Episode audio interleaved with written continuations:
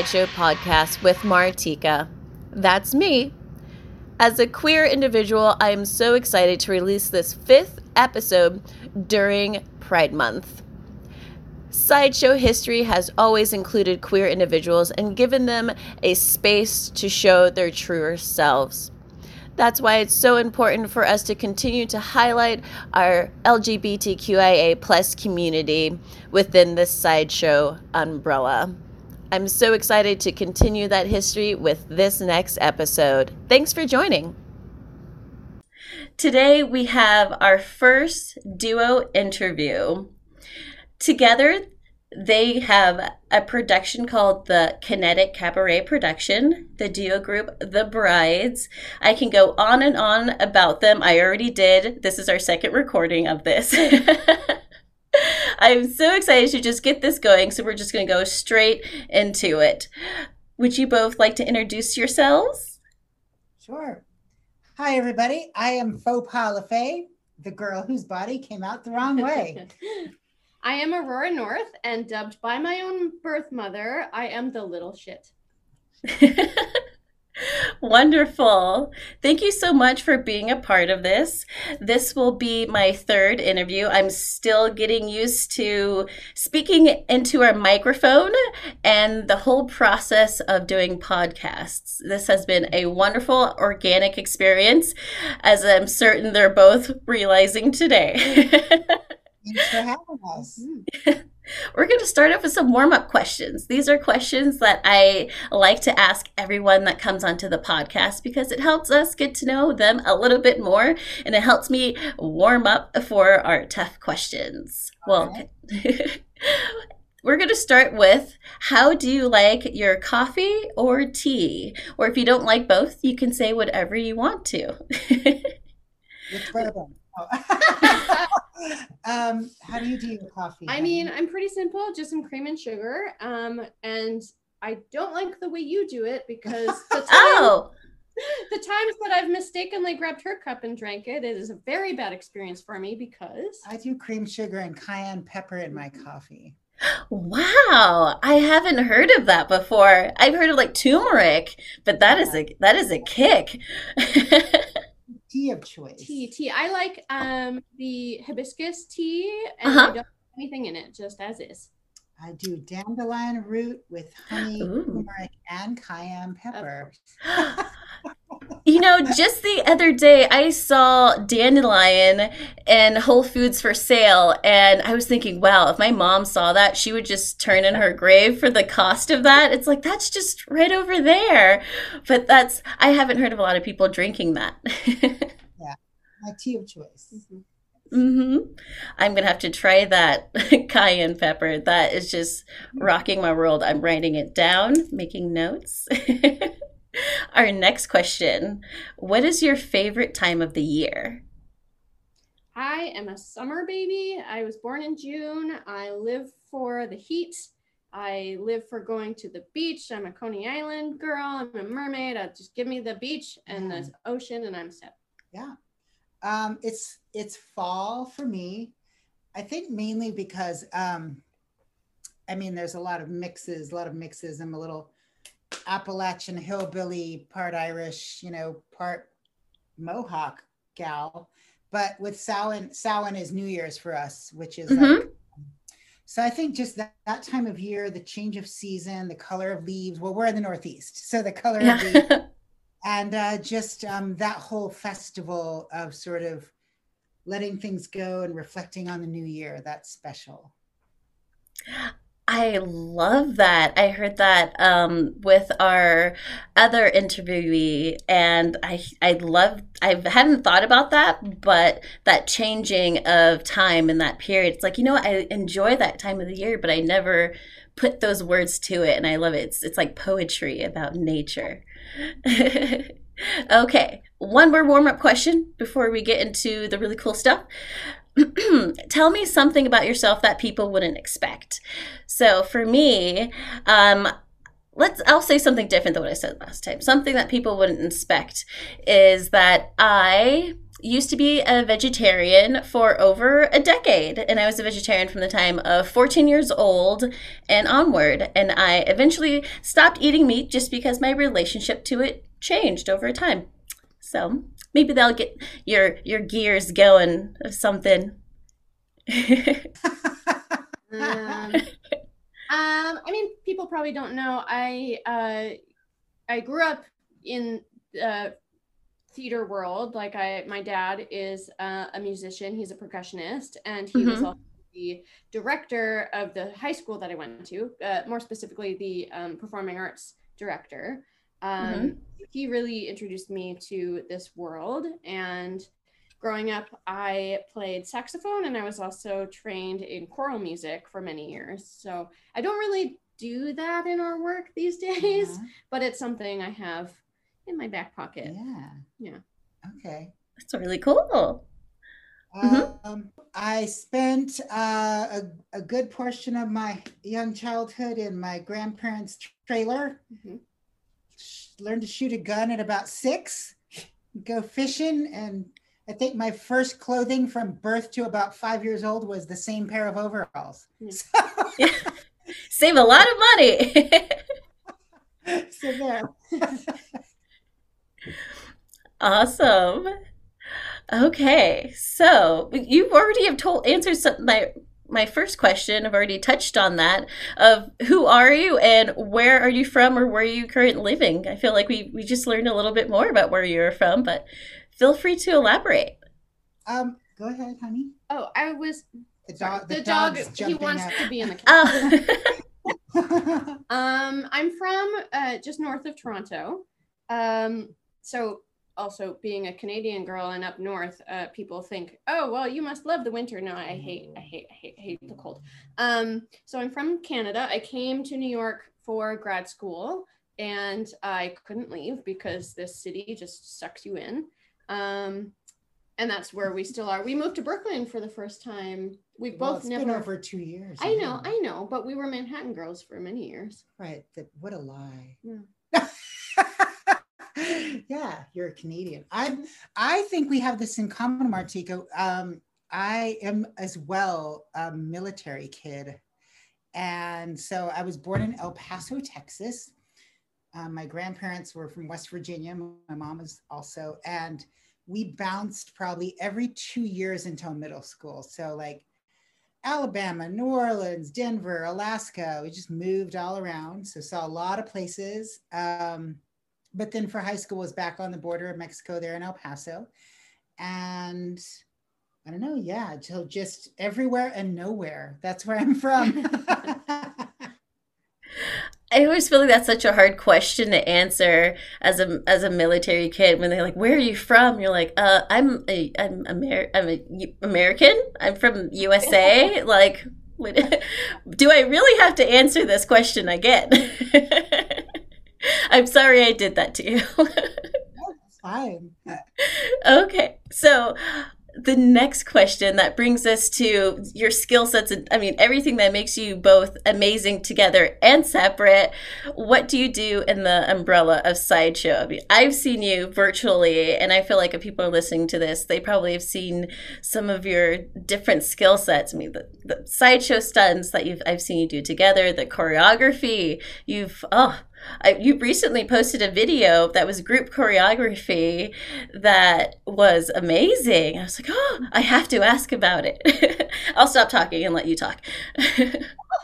Um, So well, what do we do together? well, first, I mean, I guess we'll go from the beginning. We both started separately as dancers, so that I think is what you're talking about. Mm. Um, we came together. Uh, I met Faux Pas through her dance company, which I auditioned for. Um, so that's where we kind of came into sideshow from in this off way. right. Um, so we came in from dance. We do we got into together uh, partner acrobatics, um, and then we found sideshow, and we each just started taking on different skills. I mean, I don't know what you well, want to say together we're fire eaters Uh-huh. together About it. hmm and grounded acrobat partnering, strong women partnering. Yeah. Um, we both we we're both blockheads, hmm and um, you're an aerialist. hmm I do human pincushion.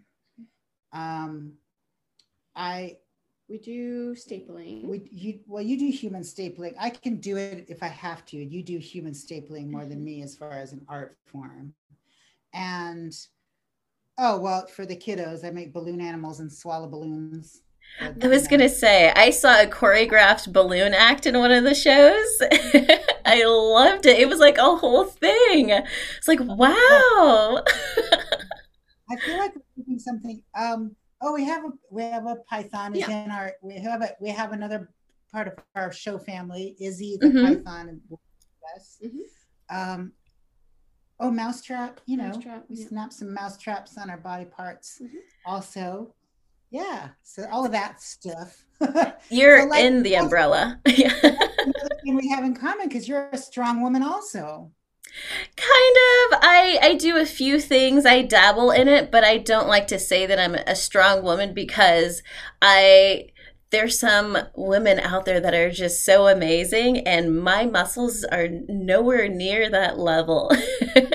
so I'm a novice. Um, I can do, you know, the can of beans, phone book, um, Apple. I used to do cards, but I have totally let my grip lax. I don't do aerial anymore. I so once you don't do, uh, you both understand aerial, um, doing acrobatics. You have to have that grip, and if you don't work on it, uh, you're not going to be in the air for a long time.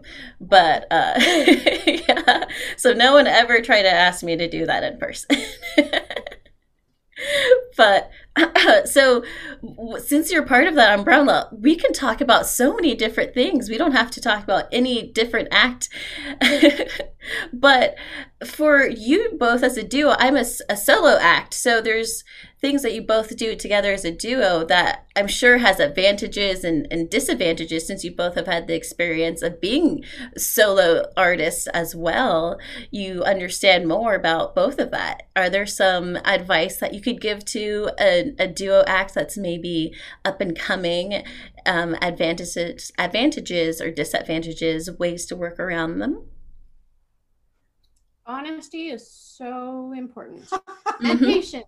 But I mean, I feel like we have that like But- it- Right. But we're married in real life too. So yeah, it's different. like I think that's different than maybe a duo who's professional partners, but then not a couple off stage. Mhm. So that probably like contributes to our communication because it's it's like 24 7 right. as opposed to like just a professional partnership. Mhm. So in a professional sense, I think, yeah, communication for sure. Yeah. Um, what else? Advice. Um I mean, rehearsing together as much as you can. Um, I mean, that goes hand in hand with us living together. But the more that you work together, the more that you learn the subtleties of each other and you can kind of anticipate and Mm. and work with that. We've been doing a lot of classes lately with um, uh, uh, duo part hand to hand, but also just acrobatics. And we've learned through that. We already, I feel like, had some of this, but we've learned a lot about how to read each other's bodies more. Yeah. And Yeah. that's, I think, even to people who don't do acrobatics but still do duo acts, I think that's something that can really um, benefit Right. you. I, I mean, I think that the two things I would say is like when you're on stage, um, be aware that you're relating to the audience Mm. and like really to each other. Mhm. Like as it like like you're you're it's a new experience every time. Mhm. So don't pressure for perfection, you know. Mm. And if you're at rehearsal and it's getting frustrating and you feel yourself getting emotional, shut the fuck up and take a break. I wish I had someone tell me that. I can tell you that's the disadvantage of being a solo act is that you don't have someone to bounce ideas off of, but you don't have someone to tell you that. yeah.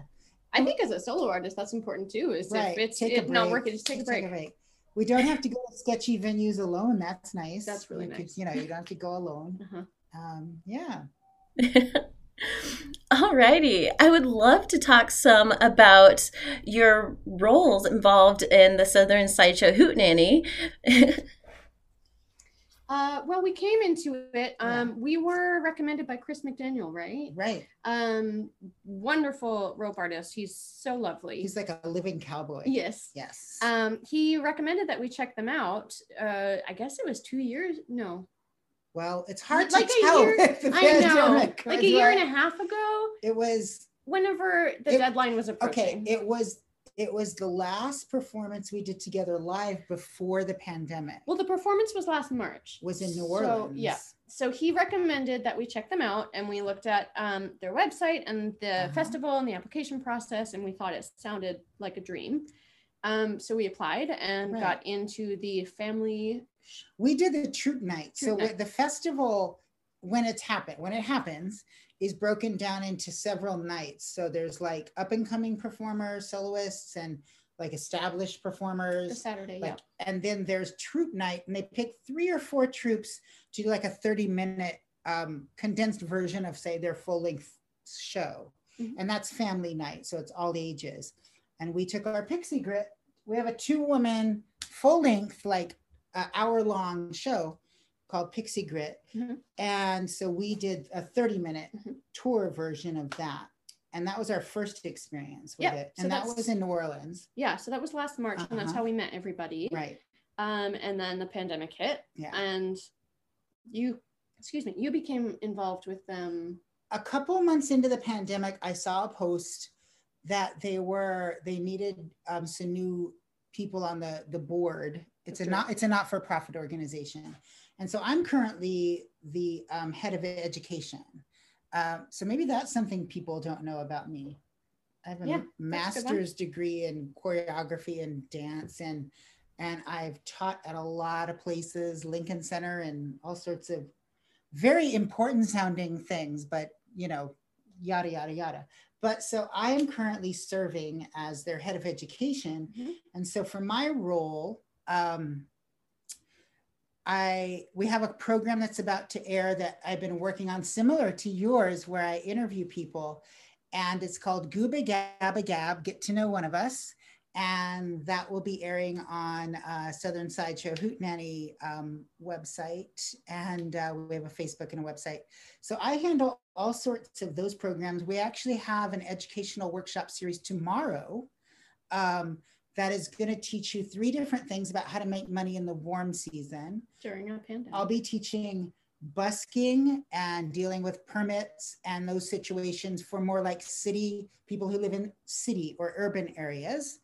And then there'll be a workshop um, more about your act and how to like adapt act work.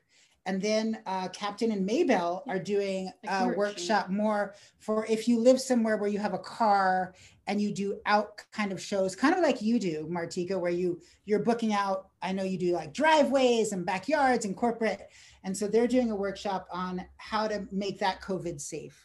So we also offer educational programming. But once we're uh, back up and running, there's an annual festival once a year that is held in New Orleans. And everything from just started performers to well seasoned to troupes are welcome to apply and come down and perform and network. And it's just a great time. That sounds absolutely wonderful. So I have a quick question. The workshop program that you are doing, so they will be able to learn performance theory, I'm guessing, and skill sets in in the program?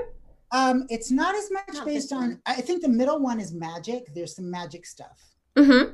Which is more like because magic is a little COVID safe. It's Yeah. very COVID safe. So the middle one might have more skill stuff because it's a, a magician is Mhm. dealing with. My workshop is dealing more with let's we live in New York. Let's say you live in more of a city, you're going to be on foot, public transit, a bicycle. So how do you take your act or show, pare it down to uh, like a 15 to 20 minute and how do you pack your props and everything so you literally you're on foot and you can bounce around for a whole day all through the warm months and stay safe Mhm. and busk and make a living that's what i'm focused that's what my experience is Yeah, I think the workshops are less about um, skill sets and and teaching those skills versus um, we're still in a pandemic. So how can you yeah how can you how can you thrive wow. she was rubbing her fingers if, for the ones who can't see for money money what captain and maybell are doing is they have they have they're gonna i'm gonna teach you like we've taken an old oboe case gutted it and refitted it that we can fit every prop in the case and go and open it up and all our, our stuff's there so we don't have to unpack and repack mm-hmm. and then i'm going to talk about busking and masks and safety and everything Captain and Maybell, because they they live where you drive, they have done a thing where they can pack up like a show in their truck. That and like merch table and, and a stuff. merch table. Mm-hmm. Show up, pop it up, and and like have a very mini like show that just pops up somewhere because they're more of a driving mm-hmm. culture. So I, I know that our two workshops you're dealing with if you have that access. We wanted to focus as we're all going into the warm months on how do you safely monetize your life depending on your current situation that is wonderful. I feel like that's a lot of information that people really need right now. And to apply that for the sideshow community is amazing. I feel like the, the burlesque community, the circus community, they have so many outlets from, you know, different podcasts to the different conventions. And sideshow, we have one in the USA. so I feel like we need more of this out in the world. we need more ways to get connected. There are Facebook groups out there, but I feel even though that people tend to butt heads and get a little disconnected, so having these outlets is a wonderful way for us to see each other face to face and communicate and to help us grow and become stronger overall. I feel like the sideshow community, the the growth, the has been a little bit staggered in ways, if not it's stalled at some points because of that lack of communication and that lack of ability to learn from each other I feel like some people are, afraid to reach out and talk to each other and to learn from each other for a variety of different reasons. I would love to ask you have you had any experience when you're getting involved in the sideshow community? Were there any points that you felt like there was friction, or has it been welcoming from the moment that you stepped into the community? As queer individuals, I feel like there, with the sideshow history, it has been a place that has given us an outlet to work, to be welcomed, but at the same time, it has also had its um, not so good representations of the queer community. How have you felt in the modern day and age that you've experienced Sideshow overall?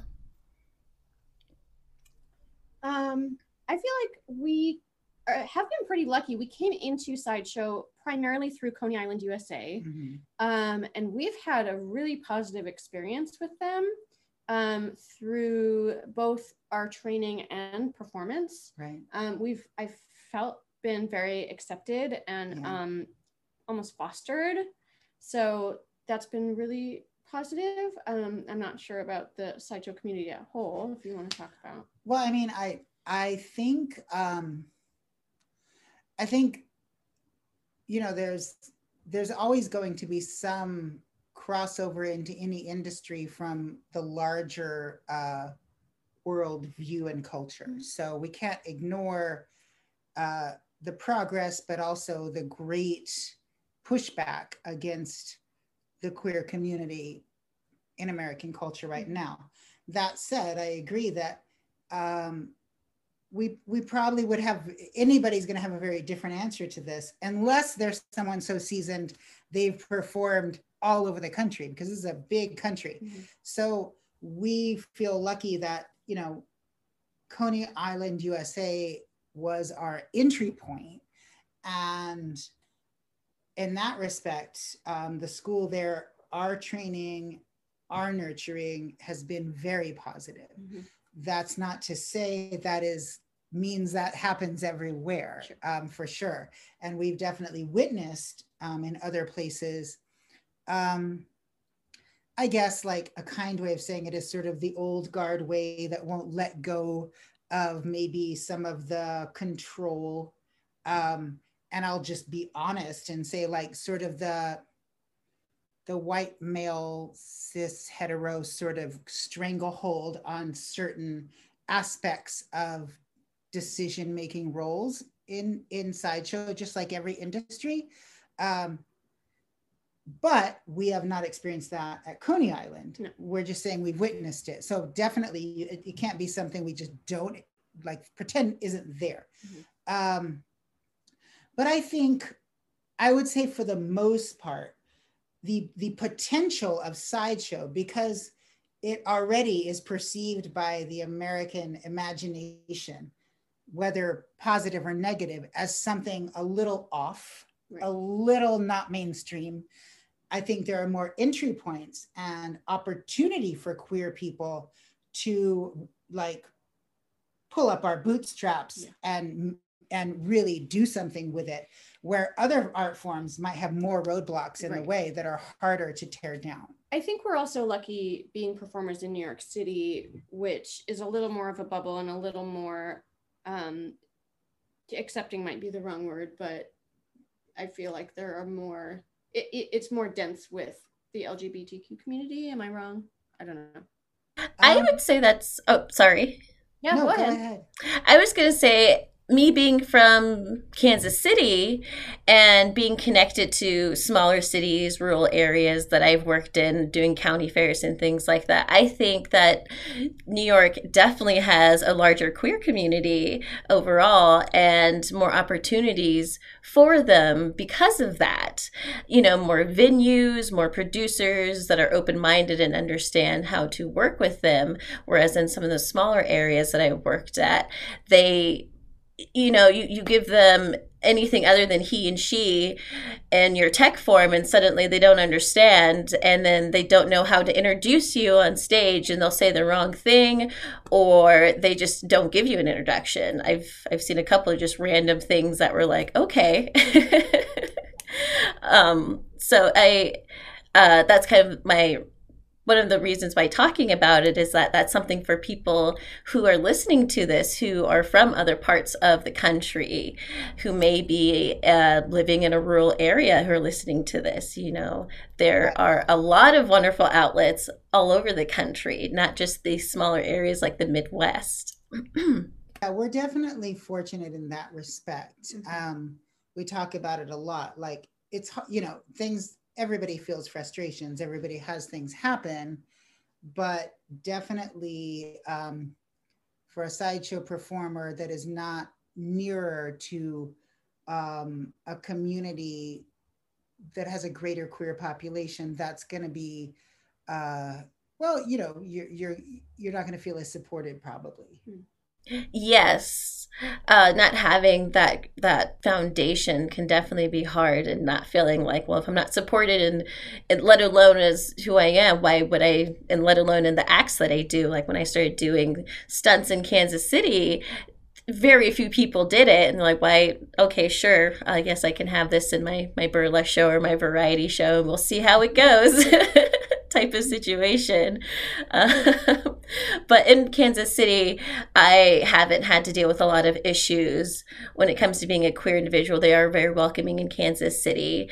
Um, the a lot of the situations that i've seen have been kind of in the as i was saying the more rural areas where there's not as much of an outlet to perform but I mean, come to the big cities.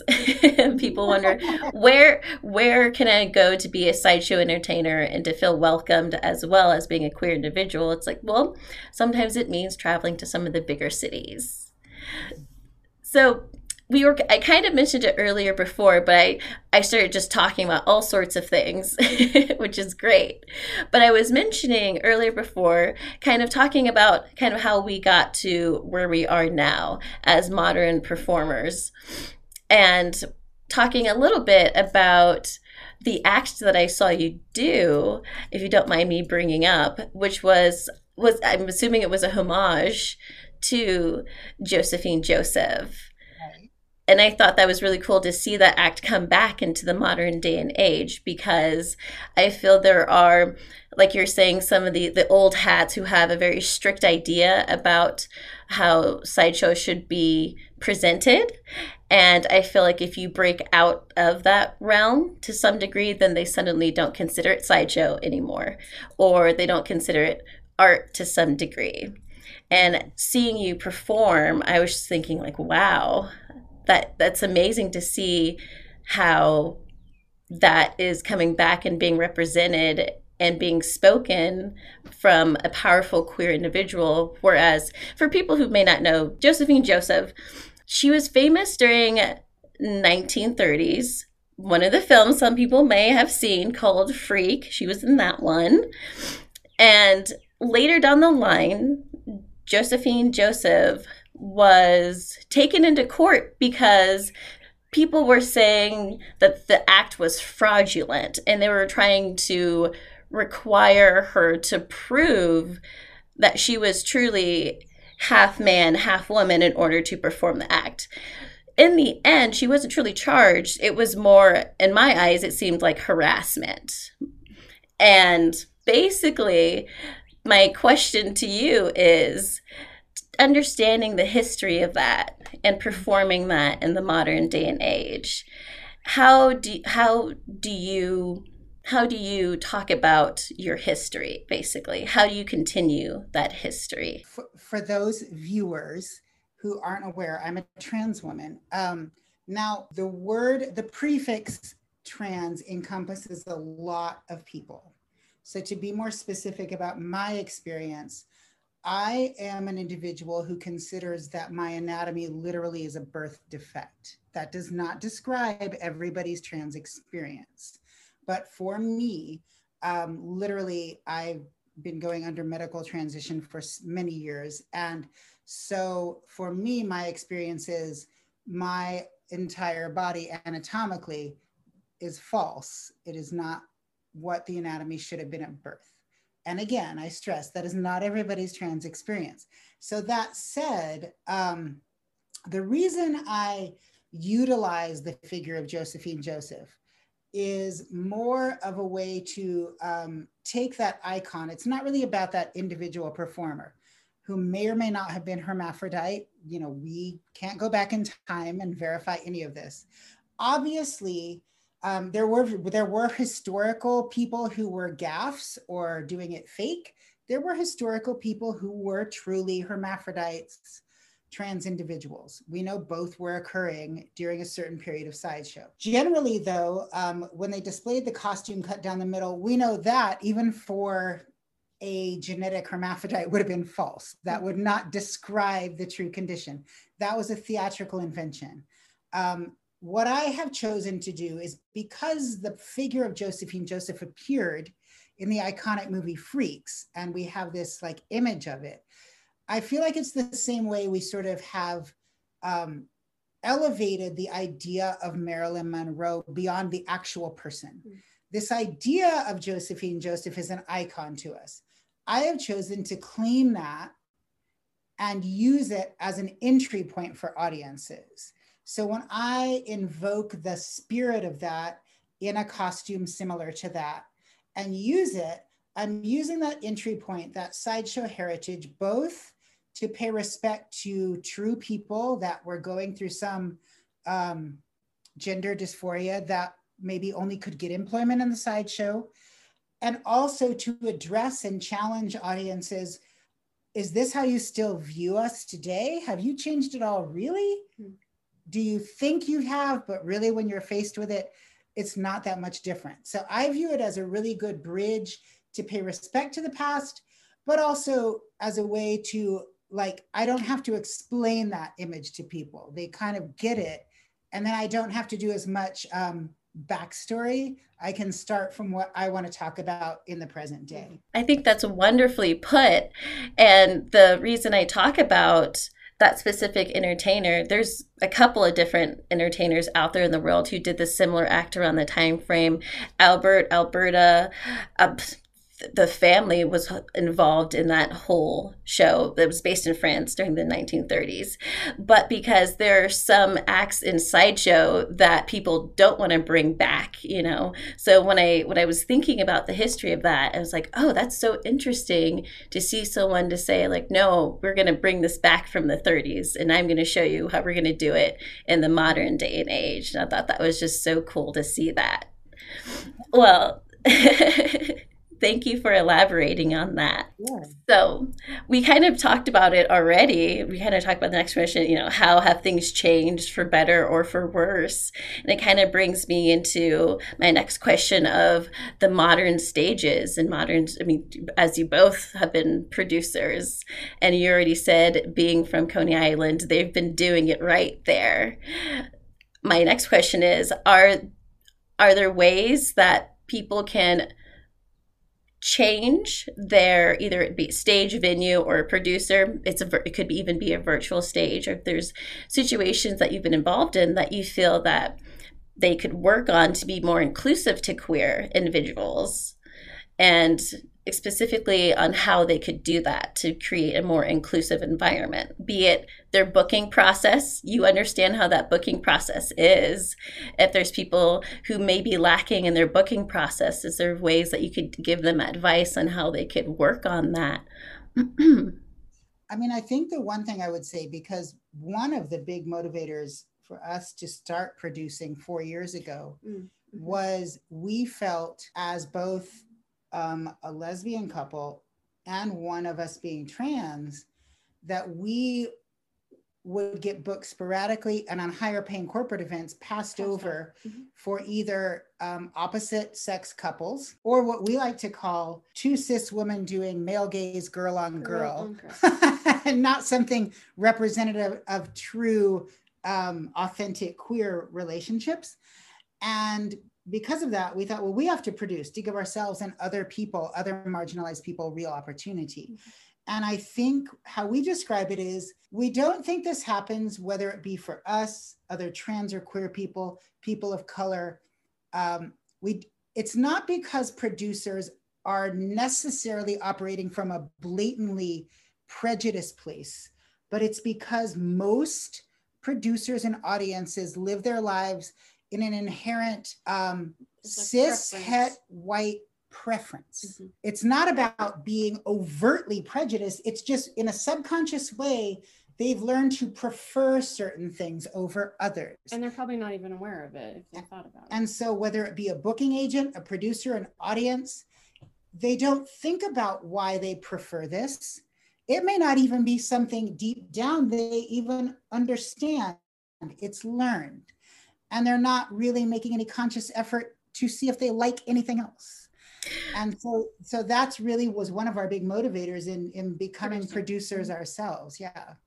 And seeing you both perform it's like it's why wouldn't you want two amazing ladies doing acrobatics and aerial?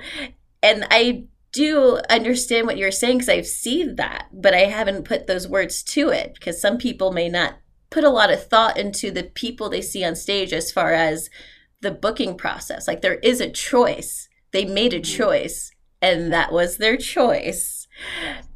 So that is such an amazing thing that for people to realize and to think about when they're booking is that there are so many different people that you can have on stage and it doesn't always have to be a man and a woman duo act there's a variety to it so how think, oh Go oh. I'm going to say that I also think another thing producers fail to do is, you know, sometimes they'll do the thing where they they they feel like they've fulfilled the requirement of a diverse cast, mm-hmm. but if you were to watch that show, all of the the actual acts or art fall into a very comfortable place. Mm-hmm. Because if you're really booking people who have different lived experiences, of course the art is going to come from a different place and you are going to be uncomfortable with it or not totally maybe relate to it. So it's not just enough to book people that look different, but you have an expectation of them doing acts that fall within your lens. You need to book people that are making different work so that the work itself is more diverse and the audience is getting different points of view. Yeah. Because if you don't learn something when you leave a theater, then what are you doing? You're you're buying watered down drinks. That's what you're doing. exactly. And it's like you want to have a diverse audience. And if you have diverse audiences, that just means you have more butts in the seats. So why would you not want to have that? It's it's mind-boggling. And I feel like people are shooting themselves in the foot to not ask themselves as producers or people who um, who own stages, own venues, book different shows in those places, why you wouldn't want to have diversity because you are behind the times. It may sound like it's a lot to take, but it's true. If you're not with the things we're talking about, you are already behind the times and coming back to the real world as we leave our homes and as we get our vaccinations by the time this is released i'm sure there's going to be even more people who are out and about and going out to see shows. There is nothing wrong with even if you're just an audience member you're not someone who's on stage you have a say to who you see on stage. Don't be afraid to reach out and say, you know what, I heard of this person. I thought that would be cool. You can say things in the comments. You know, if you feel like you don't have any power just because you're a person sitting in the seat, you do because you're the one who's paying to see us. So use that money, use that power, and to also demand to have those changes on your stages wherever you're listening to this, whether USA or otherwise, it still applies. Audience power. Audience nice. power. Mm-hmm. Yes. so we've talked about so much, and it brings me to I want to hear from you both, of course. Where do you see the sideshow umbrella going in the next five years?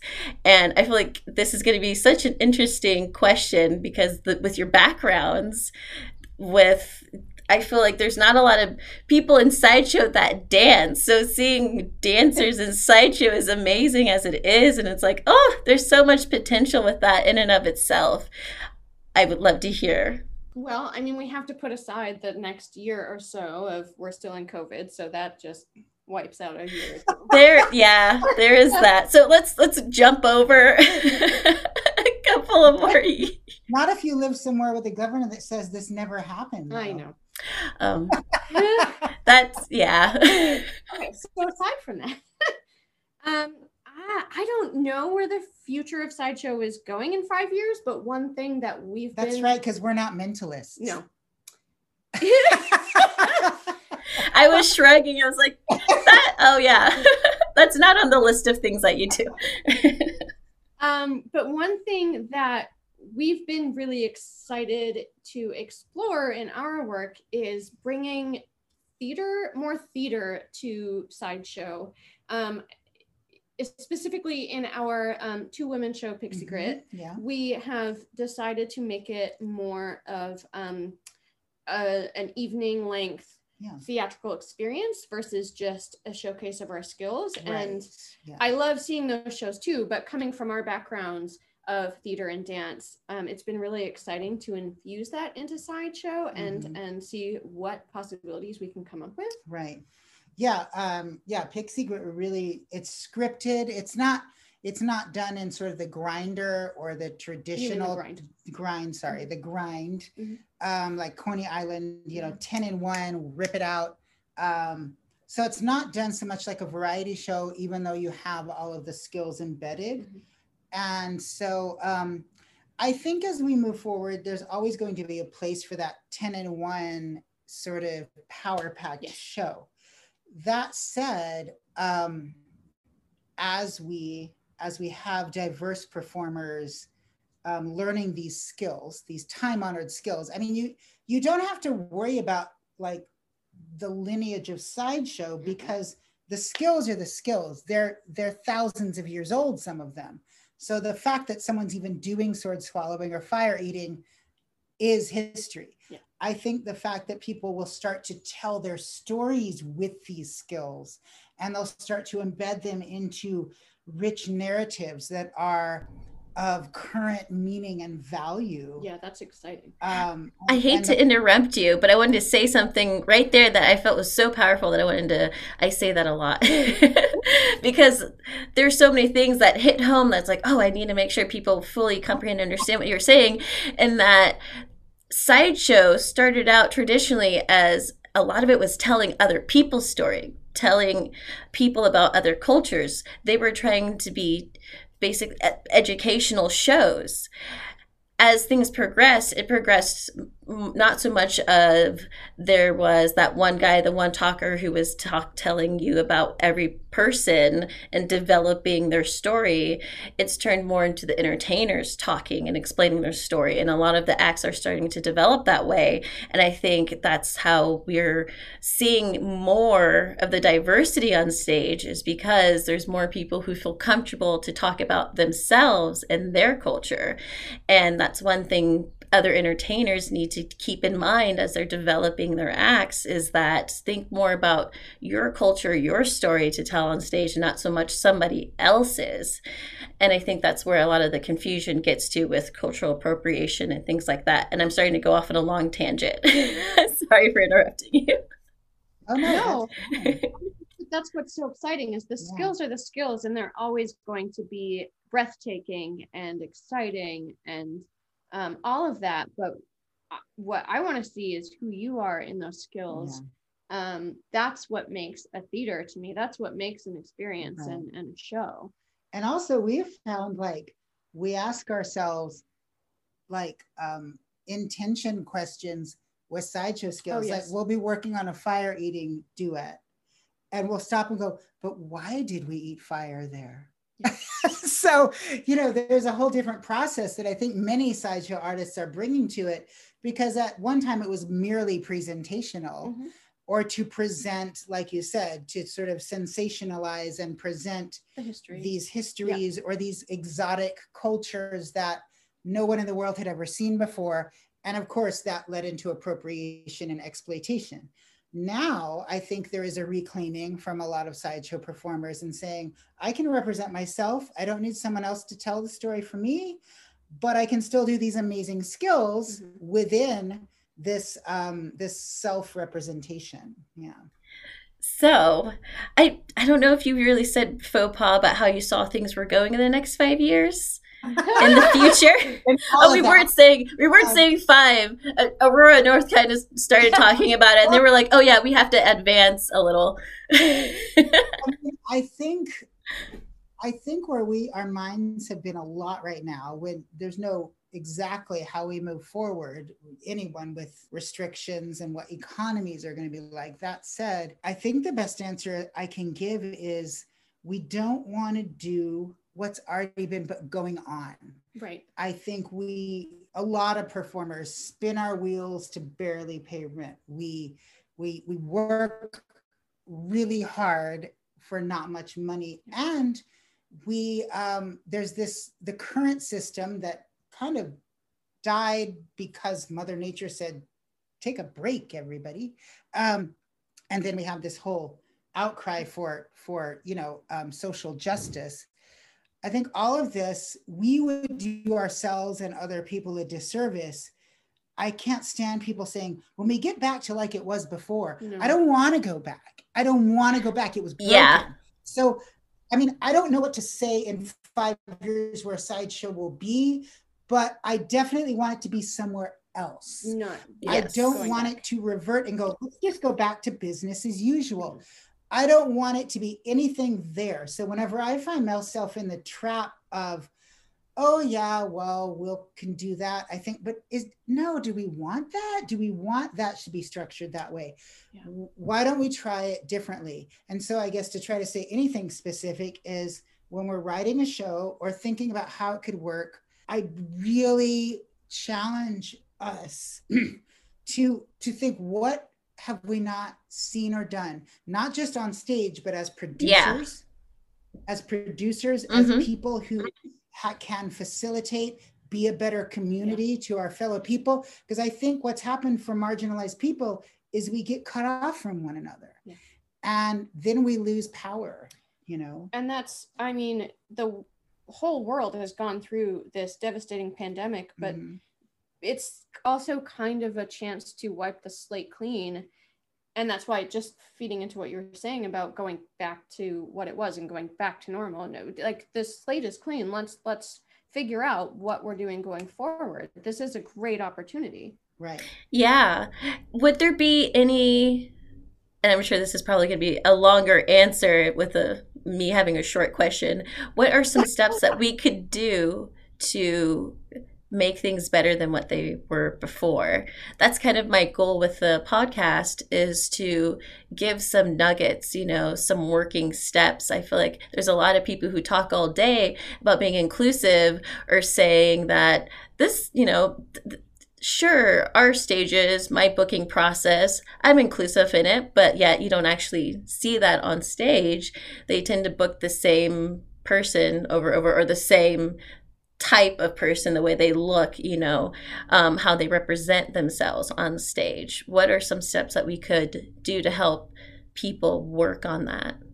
Whether it's booking or even not so much booking but just their interactions even with other people. Very good question. For for booking for our show for Eat Me, I mean, we we obviously know people that we've worked with before and we trust them. So um, asking for recommendations for other performers. We also do a lot of research. We look at a lot of social media Mhm. and websites and like we try and and research performers that we've never worked with before. That's such a good idea, and I hope people do that. In the the few shows that I've done, even when I'm doing virtual shows, I'll go look at people's Instagrams. I'll go look at people's Facebook pages, not just their performance page, but their personal page, because how else are you going to know what people think about or uh, you know if they are maybe not so good of an entertainer off stage you know by the way their behavior their mannerisms? How are you going to know unless you research? That's a really good tip.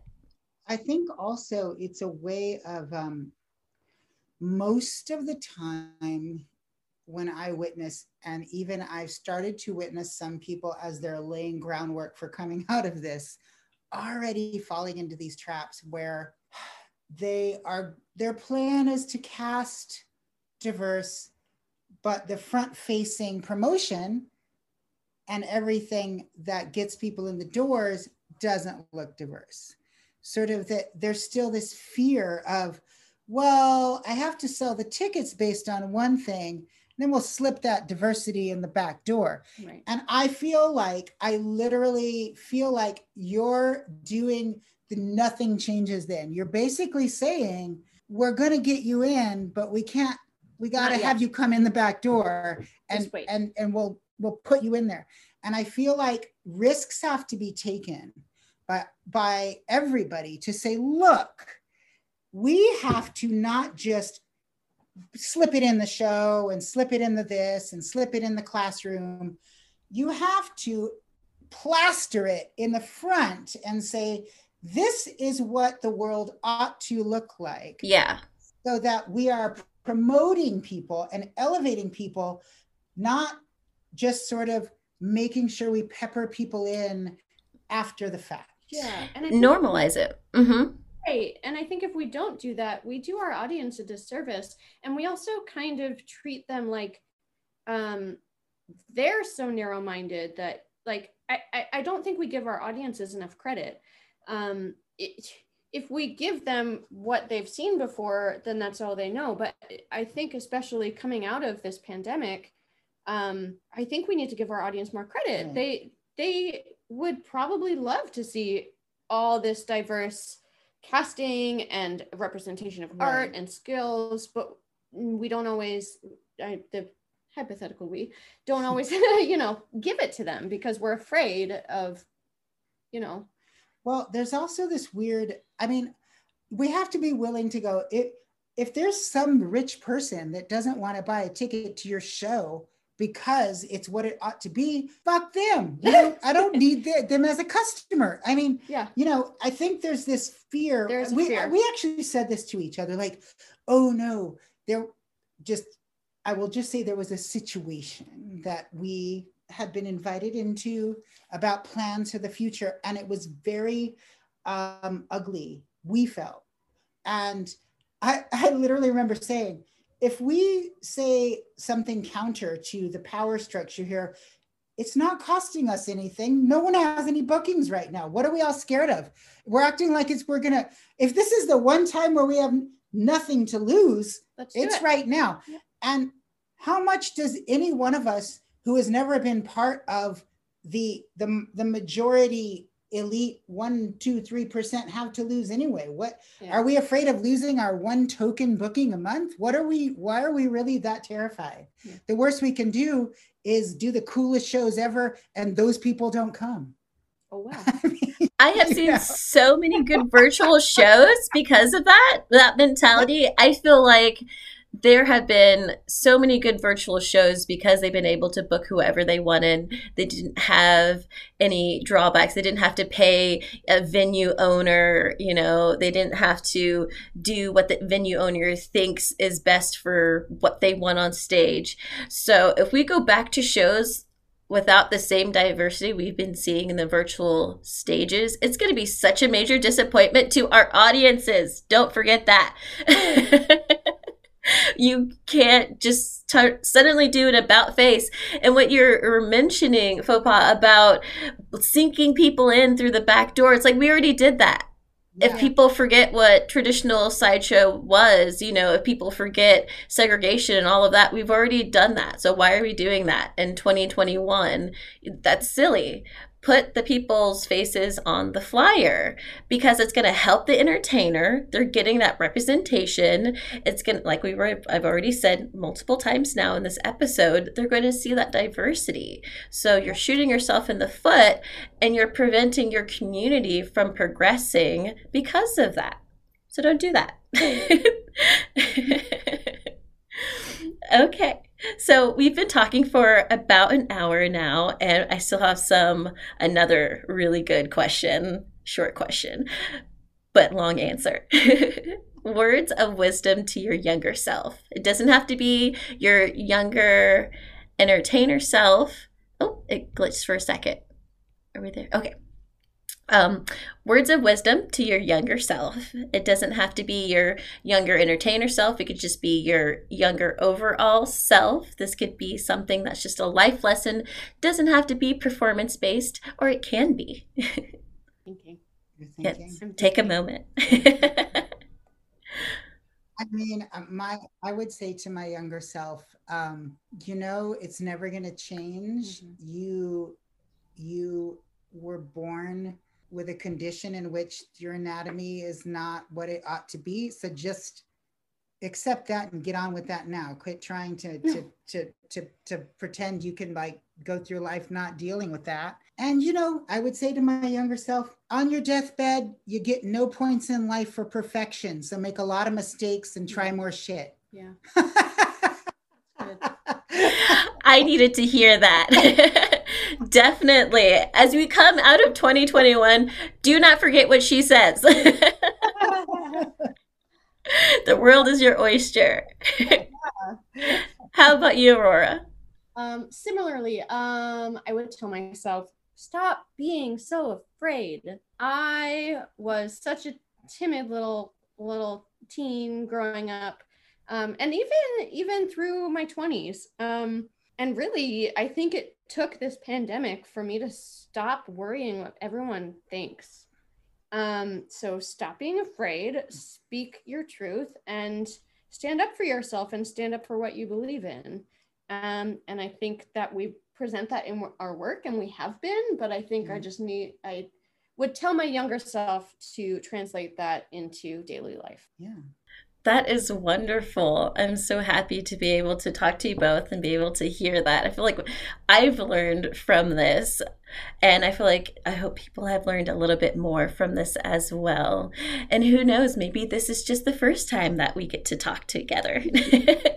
So, do you have any shout outs or anything? We've already talked about some upcoming things that are happening this weekend. Oh, if, since this podcast comes out a little bit later, if folks want to still listen to or watch the workshop that they're most likely going to miss, will that be available to them? it will be available. It's um, if you're already a Southern Sideshow Hootenanny member, um, then those archives are available. If you see this and you're going, oh, Southern Sideshow Hootenanny, what's that? You can go to the website or the Facebook um, and become a member. I forget because that's not my department, but I think annual membership is like 20 or 30 dollars. Yeah. It's it's kept very cheap. It's good for one year. And then you have access to all educational materials, um, access to uh, performing, as long as there are p- lockdowns going on, there's an online show every month. You can, even new performers can try out things in. Give a hoot. And then you can uh, apply to come on down to the actual Hootenanny when we have it. Uh, one shout out for our show, um, Or our show. our Eat Me a Variety Show virtual dinner theater. Virtual. Um, our next edition is on April 25th. It's a Sunday at 7:30 Eastern time, Right. and it's our CBGB edition. CBGB, all artists doing acts to CBGB bands. Yep. We have two guests booked for that already. yeah, we have Miss Kim, Kimberly Nicole in uh, London. Right. She's an amazing singer, a nightclub singer who we worked with a lot of years at the box. So Mhm. she'll be singing some songs. And we have, Uh, Lucy Licious, she's an aerialist based in NYC. She also does puppetry, and she has a company called Visceral Abstraction. yes. So we have that coming up. Mhm.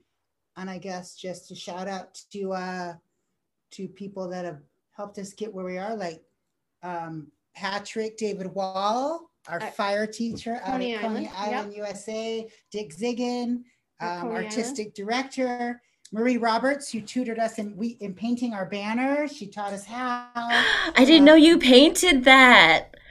made our own banner, but Marie Roberts, who does all the banners at Coney, She tutored us Yep. in how to make a banner, how to do it. Yep.